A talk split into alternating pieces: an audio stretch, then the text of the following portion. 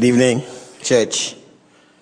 First of all, I'd like to say what a privilege it is to be here, and I want to thank this church for their support for Teen Challenge over the last 25 years.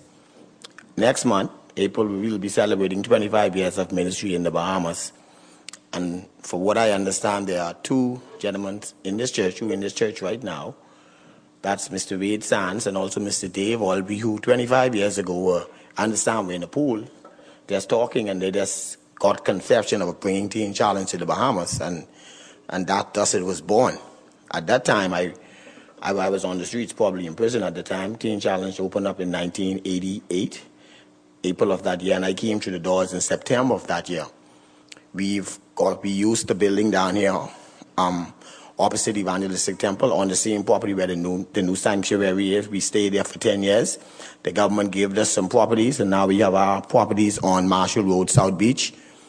Teen Challenge went from just a residential treatment, a one-year treatment program.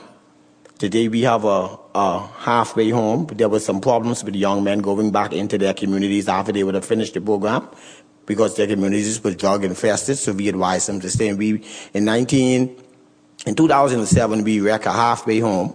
Um, Mr. Wade Sands um, built a home and we named it after his, his former wife, um, the Margaret May Sands Transitional Home. We just saw it fit to name it after her because the impact she had on, on my life in particular and the love she showed to the Men in Teen Challenge.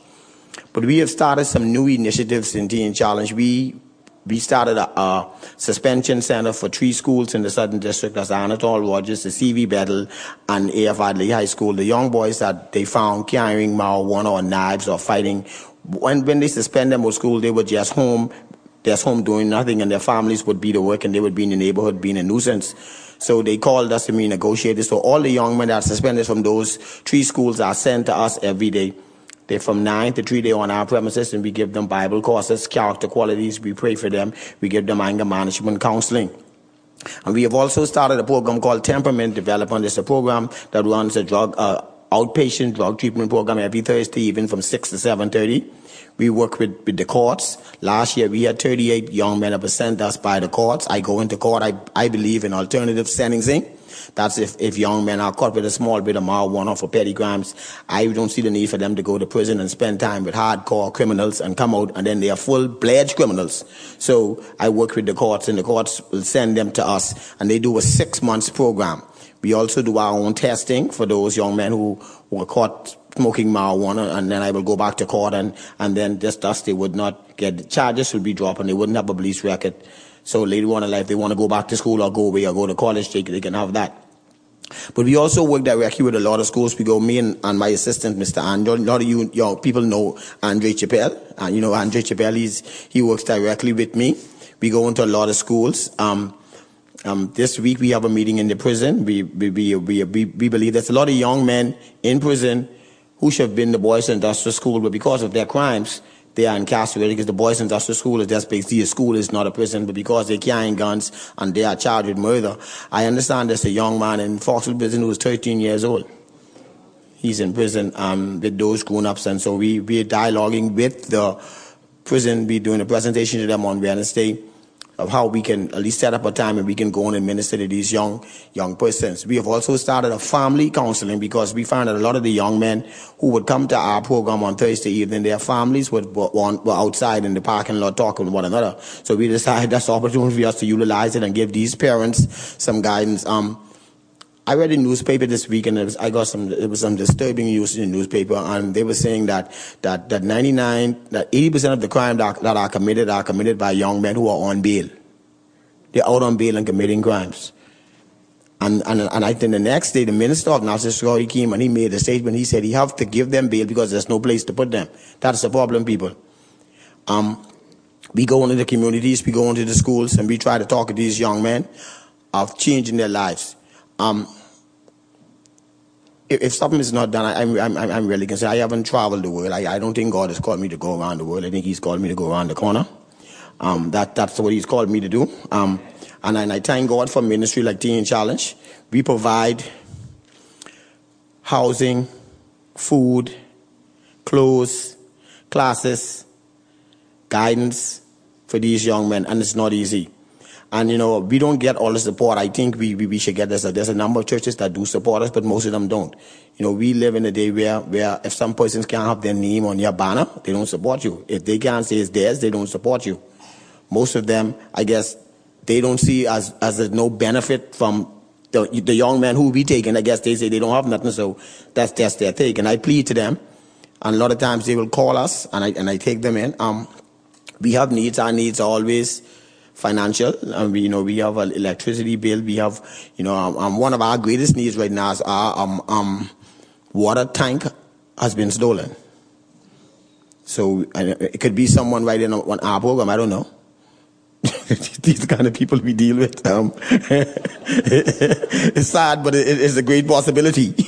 um, could have been someone who was right there, but nevertheless, we we we in great need of a of a we like that a, a hundred gallon water water tank. We need fire pump because you know running off the government water. They came to cut our um, water off a couple of months ago. Um, um, we we also because of you see a lot of young men that come to our grounds. We want to we want to do a car wash, so we asking if you have uh, maybe a old pressure cleaner, and we we we trying to get to to um vacuum cleaners. We start a farm. Mr. Wade Sands helped us and and, and be in Starbucks scheme, and so we, we grow our own vegetables now. We have broccoli, we have um um um tomatoes, and, and, and I believe that if a man don't work, he shouldn't eat. So these guys, they just know they're twiddling them thumbs, wasting time. We are there and we, we are working, and, and I thank God for this ministry, and we go, we we to even make a, even more serious impact on the young men. So I need you to really pray for us. You know, I saw when I passed the, the, the Baha Mar and I see that nice hotel being built, but it also disturbs me because where are they going to find employees if all the young people in jail? They're going to bring in a lot of foreigners. I mean, nothing wrong with that, but at the same time, what I'm saying, these young men need to be trained in, in how to conduct themselves. You know, I told a young man the other day, he's saying he, he's a gangster. So I said, um, you know, if you go there and you rob someone, and the percentage of crime go up in the country, and tourists get that, they're not to come to our country. Because tourists is our biggest industry. I say maybe your grandmother or your mom might lose her job if she's a maid in the hotel. Then your uncle might be a taxi driver with no, with no tourists. He can't make any money. So I say, man, you're no gangster. You are international disaster. So the, what I'm saying is that I, I feel, and every day we go on the streets, we we we we working with a number of different institutions that have called us, and I've been training in anger management for the last ten years. And you know, see the thing about it, I believe a lot of these young men, you wonder why they'll take up a gun. For the first time in their life, they can now order people around. The first time in their life, now they feel powerful. They can tell someone what to do. But God has given every young man in this country a skill. He's given a gift to every young man. But they just don't realize that they are products of their environment. So we just go and we just try to encourage them to go back to school, to, to, to get a trade and, and, and, and, and to fulfill their dreams and their desires. That's all we do. So the, the harvest is plentiful, but the workers are, are few. I was at another um, mission conference Friday and today at Bahamas Faith Ministry, and the pastor that's saying to the people, them, to the church, has taken the go of the gospel. See, Jesus said to go, and been people telling them to come. But we need to reach out people. And I appreciate the constant support of this church to pay our bills so we can have a place for when these young men would, would, um, would um, um, come to our doors. I don't know if you, you have any questions. Any questions for Eric? He's doing a tremendous work. Eric, what does that tank cost? I, I don't know, but I can, I, I can get. Get the cost of that tank, okay? Thank you, sir. See what the tank costs. Okay. Any questions or comments for Eric?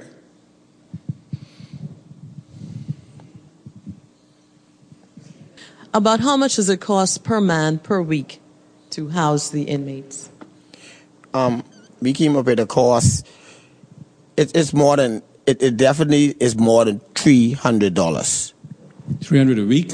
300 a week. It, it, per person. You're talking about water, food, toiletries, um, paperwork, information, classes, roof. It, it, should, it should be running to, to about that. And about how long is your program? Our program is one year. One year. Yes, ma'am. $300 per man per week. Yeah. It costs the government $15,000 to keep one man in prison. Mm. One man a year. in, in prison. And, and, and, we can't get that from them, but, but that's okay. God is still good. Our doors is, is open. Right. Thank you very much. Very good. Amen. Okay, thanks, Eric. Let's give Eric a Thank hand. you. And his man? The man we hear.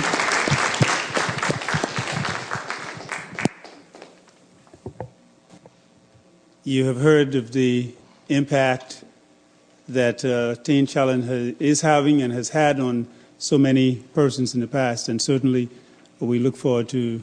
Uh, you will never run out of clients, I'm sure, and so we have you always in our prayers. I'm going to ask even now, just pray uh, on 14 Challenge as well and the ministry. So please bow with me as we do so. Our Father, you have shown yourself to be faithful beyond measure, and we pause to recognize this simple fact. Thank you for the devotion and the dedication of our Brother Eric and those who assist him uh, from day to day, and those who have supported him not only uh, through their finance, but particularly through prayers, because we believe that that is the most important aspect of support. And so we ask that you will continue to provide for them, protect them, give them wisdom in dealing with the very complex issues that they will face from day to day with the different personalities that come through the doors.